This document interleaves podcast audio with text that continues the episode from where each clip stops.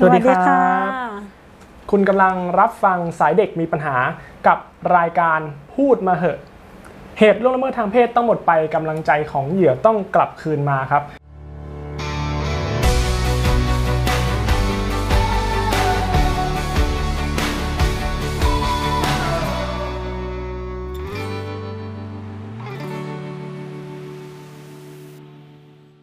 วันนี้ครับผมเจมส์ฮาริสเจริญสุข social media content creator ของมูลนิธิสายเด็ก 1387 ครับ แล้วเราอยู่กับคุณ นิ้งปกาพรฝ่ายปวงค่ะ เจ้าหน้าที่ปฏิบัติงานด้านเด็กและเยาวชนค่ะ ครับผม วันนี้เราสองคนมาคุยกันในประเด็นของแฟนเก่าข่มขู่แบล็กเมลภาพลับ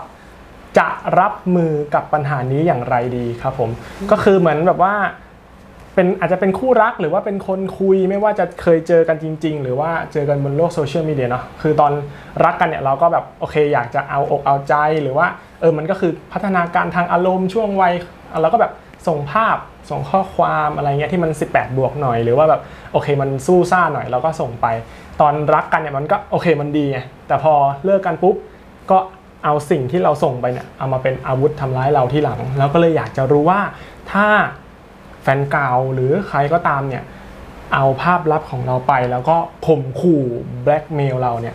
เราจะรับมืออย่างไรนะครับคำถามแรกครับที่อยากถามเรียกพี่นิ้งแล้วกันเรียกพี่นิ้งให้น้องๆแล้วกัน อยากถามพี่นิ้งว่า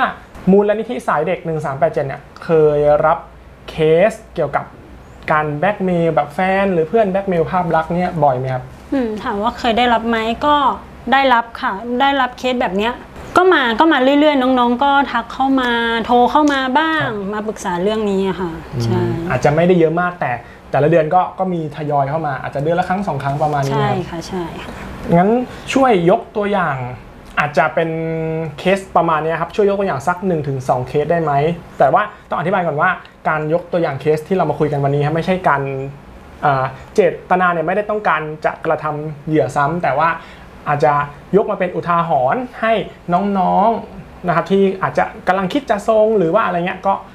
อาจจะเห็นเป็นตัวอย่างแนวทางการปฏิบัติแล้วกันเนาะว่าจะรับมือยังไงหรือว่าเฮ้ยมันมีผลกระทบอะไรบ้างอะไรเงี้ยครับโอเคได้ค่ะ ก็คือเราจะยกตัวอย่างในเคสนี้ดีกว่านะน้องอาโทรเข้ามาหาเราครับบอกว่าน้องอะเล่นทวิตเตอร์อยู่ดีอืมๆแล้วก็อืมเห็นคลิปของตัวเองครับผมอ่าคลิปของตัวเองแต่ว่าไม่ไม่เห็นหน้านะคะ อืมน้องก็แบบ อืมเฮ้ย เหมือนจำได้ว่าคลิปเนี้ยเราเคยส่งให้คนคนหนึ่งเมื่อ2ปีที่แล้ว สองปี ใช่2ปีที่แล้ว แล้วน้องก็แบบเออจำได้ว่าอันเนี้ยเป็นมุมของเรานั่นนี่ของเราอะไรเงี้ย น้องก็เลยทักเข้าไปหาเจ้าของทวิตเตอร์นั้น ครับ อืม แล้วก็บอกว่าเอ่อช่วยลบคลิปนี้หน่อยได้ไหมอะไรเงี้ย แต่ว่าคนนั้นก็ไม่ตอบผ่านไปสักพัก อืมอืม เขาก็กลับมาตอบว่า เออ ได้จะลบจะให้ลบลบได้นะ แต่ต้องส่งรูปใหม่ไปก่อน เป็นรูปภาพก็ได้อะไรเงี้ย แต่เป็นของลับของตัวเองครับ แต่น้องกลับไม่ส่ง น้องบอกว่าไม่ส่งอืมอ่าอืมเขาก็บอกว่าเอองั้นก็จะลบให้ แต่เขาลบภาพเอ่อลบคลิปอันนั้นของครับน้องไปอืมอืมพอลบคลิปของน้องไปแล้วอีกวันหนึ่งน้องกลับมาดู กลายเป็นว่าคลิปเต็มของน้องเลยเห็นหน้าน้องอืมอืมในตรงเนี้ยค่ะน้องก็เลยรู้สึกกังวลใจน้องก็เลยโทรมาหาเราว่าจะต้องทำยังไงดีครับอืมเราก็เลยได้แนะนำให้น้องเข้าไปแจ้งความค่ะ แล้วก็ ในในเคสเนี้ยก็ได้ดำเนินคดีไป แล้วก็อยู่ตอนเนี้ยก็อยู่ระหว่างการดำเนินคดีรอรอการตรวจสอบ เพราะว่าเราก็ไม่ได้รู้ตัวเป็นคนโพสต์ หรือว่าเป็นคนส่ง เพราะว่าก่อนหน้าเนี้ยน้องก็ไม่ได้รู้จักคนนี้แบบเป็นตัวเป็นตนอะอืมอืมแต่รู้จักผ่านโลกออนไลน์อย่างเงี้ยค่ะก็คืส่งอไป เป็นคนคุยเป็นคนคุยผ่านใช่ช่องทางออนไลน์ไม่ได้เจอกันเป็นตัวเป็นใช่ ๆแล้วอ่าถามต่อก็ได้ครับว่า แล้วคิดว่าสาเหตุอะไรบ้างที่ทำให้แบบว่าโอเค คนสองคนเลือกที่จะ ส่งภาพส่งอะไรเงี้ยหรือว่าแบบหรือมันจะเป็นวิธีของฝ่ายใดฝ่ายหนึ่งไหมพี่พยายามจะหลอกล่อเอาภาพเราอะไรเงี้ยมันมันปกติเราเจอเจอประมาณไหนบ้างครับ อันเนี้ยส่วนมากเลยเนาะก็ก็น้องๆก็จะ หรือหรือคนอื่นๆ ไม่ไม่ใช่เป็นแค่เด็กนะคะ ผู้ใหญ่ครับก็มีเนาะครับที่มีการแลกเปลี่ยนรูปกันไม่ว่าจะเป็นเพื่อนหรือเป็นแฟนอืมเออด้วยการ sexting กันอะ ส่งส่งข้อความหากันไม่ว่าจะเป็นรูปภาพหรือคลิปวิดีโอของตัวเองส่งไปเองอืมหรืออีกกรณีหนึ่งแต่ก็ก็จะมีการแอบถ่ายอะไรอย่างเงี้ยค่ะ ก็จะมีรูปของลับของคนอื่น ใช่อืมแล้วก็เอามาข่มขู่แบล็กเมลกันใช่ครับค่ะชอบคำว่า sex sexting มากเลยมันคือ อธิบายช่วยอธิบายนะมันก็คือแบบเซ็กซ์แล้วก็บวกกับ text ที่แปลว่าข้อความครับมันแบบอาจจะเป็นเขาเรียกอะไรหนึ่งวิธีสำหรับการแบบ กระชุ่มกระชวยหัวใจอะไรเงี้ยมันก็แบบว่าเออส่งข้อความหรือส่งภาพที่มัน 18 บวกหน่อยๆ หรือมันแบบอ่าวาบหวิวนิดนึงอะไรเงี้ย ถ้าเจมส์จะถามพี่นิ้งว่าสิ่งที่เราทำแบบนี้ครับ sexting กับแฟน หรือว่าแบบคนที่แบบเรารู้ใจอะไรเงี้ยอยากส่งเนี้ยเป็นเรื่องที่ผิดไหม ถามว่าเป็นเรื่องที่ผิดไหม ต้องบอกเลยเนาะไม่ไม่ได้เป็นเรื่องที่ผิด แต่แต่อาจจะดูความเหมาะสมอ่าเราไว้ใจกันมากน้อยแค่ไหน แต่ต่อให้เราไว้ใจมากน้อยแค่ไหนอะค่ะ ภาพที่มันหลุดออกไปแล้วอะเราไม่สามารถที่จะควบคุมอะไรได้เลยนะอืมสมมติว่าเราเป็นแฟนกันอย่างเงี้ยอืมเราส่งภาพให้ให้เจมส์ครับอ่าเราถามว่าวันหนึ่งเราเลิกกันได้ไหม มันก็มีโอกาสอืมหรือตอนที่เราคบกัน มันก็มีโอกาสที่มันจะหลุดไปได้อืมถามว่าเราไว้ใจกัน แต่เราไว้ใจได้ร้อยเปอร์เซ็นต์ไหม เราตอบกันไม่ได้เลยนะอืมอืมเพราะว่าถ้ามันหลุดออกไปแล้ว เจมส์อาจส่งให้เพื่อน เพื่อนถ่ายต่ออืมเพื่อนส่งต่อไปนั่นไปนี่ หรือเอาไปโพสต์ในโลกโซเชียลเลย ก็เป็นได้ อืมอืมแล้วพอมันพอมันเป็นอย่างเงี้ย เราไม่สามารถที่จะทำอะไรได้เลย อืม การ sexting อะค่ะ มันมันมีทั้งเป็นข้อความที่พูดวาบหวิวกัน แล้วก็อืมแคปอืมส่งกันไปต่อๆกันไปได้ หรือเป็นรูปภาพของเราเป็นวิดีโอของเราอะไรอย่างเงี้ยค่ะอืมเราจริง ๆ แล้วอะค่ะ เราสามารถพูดคุยเรื่องนี้กันได้ เพราะว่าอืมเรื่องเซ็กอะค่ะมันเป็นเรื่องที่เป็นเรื่องธรรมชาติอยู่แล้วอืมเราไม่จำเป็นต้องมานั่งเขินอายกันนะ ที่จะมาพูดเรื่องเซ็กแต่มันก็ไม่ใช่เป็นเรื่องที่เราสามารถที่จะแบบเอาไปพูด เพื่อทำร้ายคนอื่นด้วยอ๋ออมชอบใช่ ชอบมากเลย เพราะว่าตอนแรกก็เฮ้ยเราเหมือนเราพูดเหมือน sexting หรือการแบบพูดเรื่องเพศเหมือนเป็นผู้ร้ายนะแต่ไม่ใช่เลย มันคือเรื่องของธรรมชาติเรื่องของแบบพัฒนาการตามวัยมันคือวัยรุ่นนะเนาะเรามีแฟนเราก็แบบเฮ้ยบางคนก็รู้สึกมั่นใจในเรือนร่างตัวเองแบบเออฉันเป็นคนเซ็กซี่อะใช่ ฉันก็แบบอยากเออโอเค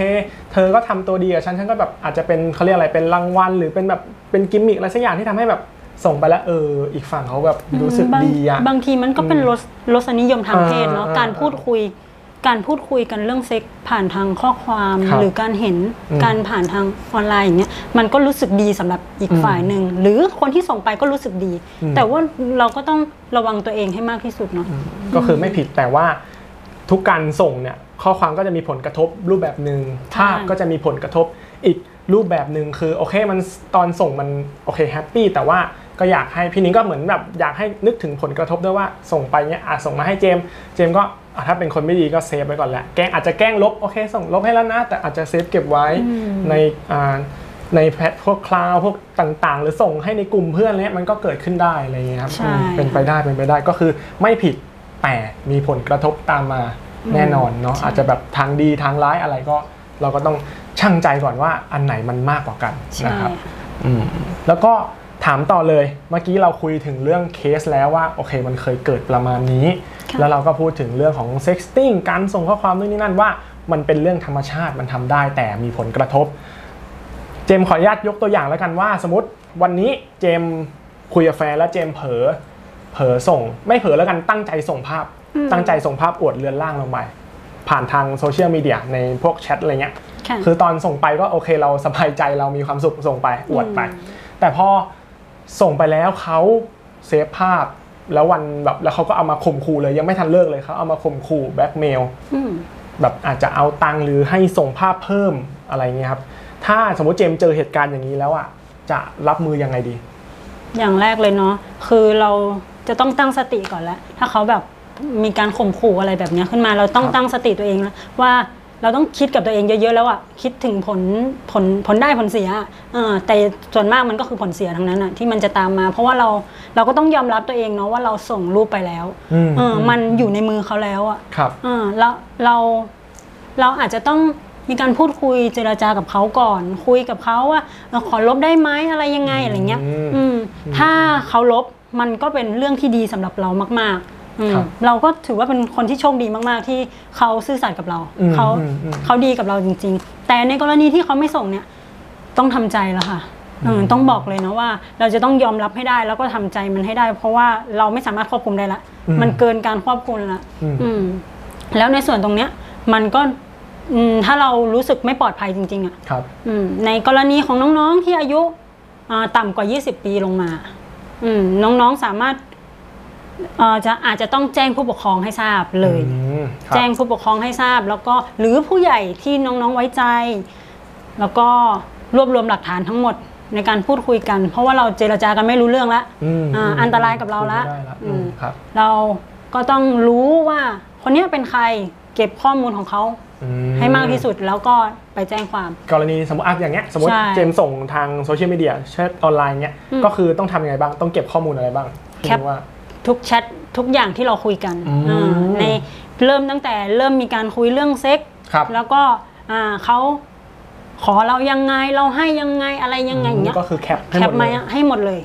ทุกรวมถึงชื่อไอดงไอดีอะไรก็ใช่ถ้ามีก็ให้หมด ใช่ถ้ารู้ชื่อจริงเบอร์โทรศัพท์ที่อยู่มาให้หมดเลยค่ะ ทุกอย่างที่เป็นของเขาใช่ รวมถึงอะถ้าสมมติเกิดขึ้นในแบบชีวิตจริง หรือเขาส่งแค่ SMS ก็เหมือนทำเหมือนกันพยายามเก็บใช่ให้หมดทำได้หมดเลยค่ะ ชื่อใช่ชื่อเบอร์ทงเบอร์โทรที่ยงที่อยู่ทุกอย่างหลักฐานโอเคเคลียร์ใช่อะแล้วพอเราเซฟหลักฐานแจ้งคนที่ไว้ใจได้แล้วมีอะไรอีกไหมครับจะมีอะไรต่อไหมหรือว่าอ่าเข้าสู่กระบวนการอะไรต่อเอ่อเข้าสู่กระบวนการการแจ้งความอืมอ่าไปแจ้งความหรือตอนแรกอะค่ะถ้าน้องๆรู้สึกยังยังยังไม่กล้าที่จะไปแจ้งความเองครับ แนะนำแล้วก็สำหรับบางคนที่ยังไม่รู้เนาะว่า จะต้องยังไงต่ออะอืมอืมในในตอนเนี้ยก็ตั้งสติไม่ได้ไงอืม อ่าโทรเลยค่ะ 1441 เป็นเจ้าหน้าที่อ่าตำรวจไซเบอร์ ที่จะให้คำปรึกษาเกี่ยวกับ แล้วก็ให้ข้อมูลเกี่ยวกับอะไรพวกเนี้ยเกี่ยวกับที่น้องๆ เอ่อเจอปัญหาเรื่องการข่มขู่การแบล็กเมลแล้วก็เรื่องทางเพศ อืมใช่ โอเค โอเค ค่อนข้างเฉพาะตัวเนอะ ค่อนข้างตรงจุดเลย เราเห็นแล้วเราเห็นแล้วว่าโอ้โหพี่นิ้งให้รายละเอียดชัดเจนมากแล้วก็เห็นกระบวนการนะแบบว่ามันวันที่เราส่งไปแล้วเนี่ยเรามีความสุขนะเราก็ใช่ไม่ได้คิดถึงผลกระทบ แต่พอโอเค เกิดขึ้นแล้วเราก็เลือกที่จะตั้งสติก่อน ใช่ค่ะแล้วลองเจรจาเขาก่อน เพราะก็ยังมีความหวังเล็ก ๆ ว่ามันเคยคุยมันเคยอืมมีความสัมพันธ์ที่ดีต่อกัน ก็อยากจะให้แบบเอ้ยอย่าเอามาทำร้ายกันเลยเนาะก็เจรจาก่อน แต่พอเจรจาเสร็จ ถ้ามันไม่เป็นอย่างที่เราหวังก็ก็ก็เข้าใจ ก็เข้าใจว่าโอเคมันเราไปควบคุมเขาไม่ได้ใช่เราก็ต้องมาควบคุมความรู้สึกเรา แล้วก็โอเคมันปล่อยไปแล้วนะ มันควบคุมไม่ได้ ตอนที่เจมส์ฟังพี่ดิงพูดก็คือแบบก็แอบจุกๆเหมือนกันว่าแบบมันก็จริงนะมันมันปล่อยไปแล้วอะ่ะเหมือนยิ่งโซเชียลมีเดียมันแบบปืดหนึ่งไวถ้าเขามาก ใช่ ถ้าเขาจะคิดจะปล่อยมันกระจายมันก็แบบเออเราเราเจ็บมากสมมติเป็นเราต้องเจอนะเราก็ต้องตั้งสติว่ามันควบคุมไม่ได้ ก็บอกคนที่ไว้ใจ แล้วก็อาจจะต้องดำเนินคดีเพื่อให้เจ้าตัวที่อ่าคนที่ปล่อยคลิปเราเนี่ยอ่าได้รับอ่าการดำเนินคดีเนาะแล้วก็ใช่อาจจะมีหนทางที่ทำให้คลิปของเราเนี่ยมันหลุดไอ้ยหมายถึงว่าถูกจำกัดได้บ้างใช่ค่ะอะไรเราต้องบอกก่อนเนาะว่าการช่วงระหว่างการดำเนินคดีเนี่ยมันมันไม่ได้เป็นเรื่องที่ง่ายสำหรับเจ้าหน้าที่เลยเนาะอืมเพราะว่าภาพมันอะหลุดออกไปครับ หนึ่งภาพอะค่ะมันเท่ากับหนึ่งไฟล์อืมเออแล้วก็มันหลุดหลุดหลุดหลุดไปเขาก็จะตามแค่ภาพนั้นก่อนอืมอะแต่ว่ามันมีกรณีที่แบบว่าอะถ่ายเพิ่มอีกอะอ๋อเออถ่ายหมถึงว่ซ้อนถ่ายซ้อนไปอีกอะเราไม่สามารถที่จะตามหาไฟล์ตัวนี้ได้อีกอะไฟล์ใหม่อะไรอย่างเงี้ยหรือเขามีการแปลงไฟล์หรืออะไรยังไง มันเป็นมันเป็นเรื่องที่มันไม่สามารถตามได้ได้อย่างรวดเร็วเนาะเราก็ต้องให้เวลากับเจ้าหน้าที่ด้วย เพราะมันก็ไม่ได้เป็นเรื่องง่ายแล้วสิ่งที่สำคัญอะค่ะคือเราจะต้องมา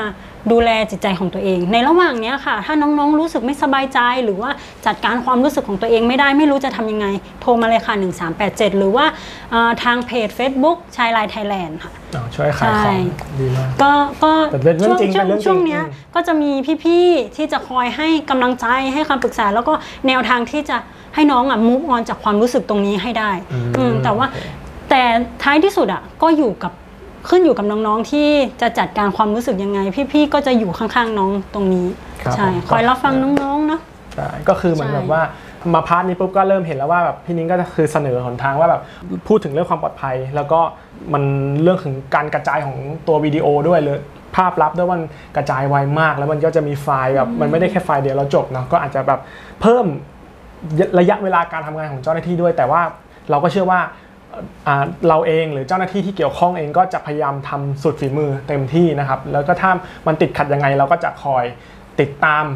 ช่วยกันตรวจสอบกระบวนการตลอด แล้วก็สนใจด้วยน่าสนใจมากครับตรงที่แบบว่าเป็นกระบวนการของการเยียวยาจิตใจเราด้วยเนอะเพราะว่าใช่ไม่มีใครอยากให้เกิดขึ้น ไม่มีใครอยากให้เกิดเหตุการณ์อย่างนี้ขึ้น ก็จะเราก็จะไม่ได้ซ้ำเติมแล้วใช่ก็จะเป็น part ของการแบบพูดคุยกันระบายกันให้กำลังใจในกัน แล้วก็จะจูงมือพากันไปออกจากจุดที่เราเจ็บปวด นะครับใช่ค่ะสายเด็กก็ยินดีที่จะเป็นหนึ่งช่องทางที่จะ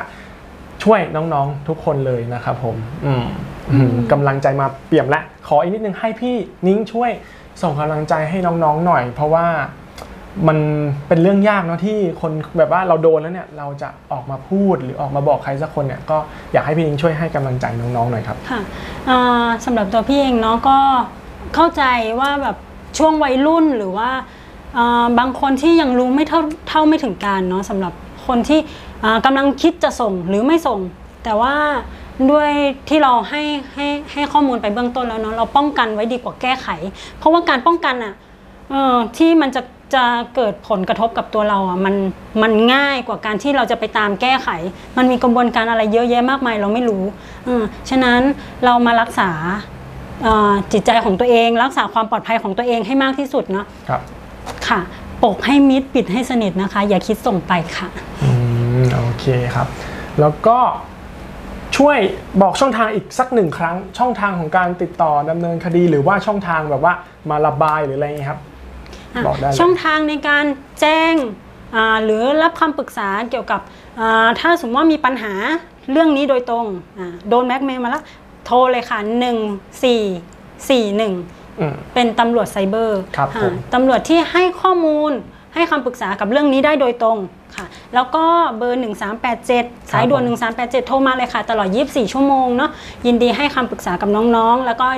ช่วยเหลือเยียวยาจิตใจน้องๆ ค่ะ ถ้าไม่สะดวกที่จะโทรมาสามารถแชทมาหาพี่ได้ ที่ชายไลน์ไทยแลนด์นะคะ เพจ Facebook ของเรา หรือเป็น Twitter Instagram หรือ Line ได้เลยค่ะ โอเคครับผม ก็วันนี้ครับก็จะเป็นประเด็นทั้งหมดของเรื่อง แฟนเก่าคมคูแบล็กเมลภาพลับจะทำอย่างไรดีนะครับ ก็ถ้าน้องๆ หรือว่าใครที่รับชมเทปนี้นะครับจนจบก็ต้องขอขอบคุณมากสำหรับการรับชมเนาะก็หวังว่าอาจจะได้เห็นตัวอย่างได้เห็นวิธีการรับมือไม่มากก็น้อยสำหรับใครครับที่มีประเด็นเกี่ยวกับการล่วงละเมิดทางเพศ การยุติวิธีการอะไรต่างๆ อยากแลกเปลี่ยนหรือว่าอยากส่ง คำถามมีข้อสงสัยก็คอมเมนต์มาใต้คลิปได้เลยครับผมสำหรับเทปหน้าเราจะพูดคุยกันด้วยเรื่องอะไรเนี่ยก็ฝากติดตามเทปต่อไปด้วยครับผม ผมเจมส์ฮาริเจริญสุขแล้วก็นิ่งประกาพรค่ะ ครับผมก็ต้องขอลาไปเพียงเท่านี้ครับผม ขอบคุณครับ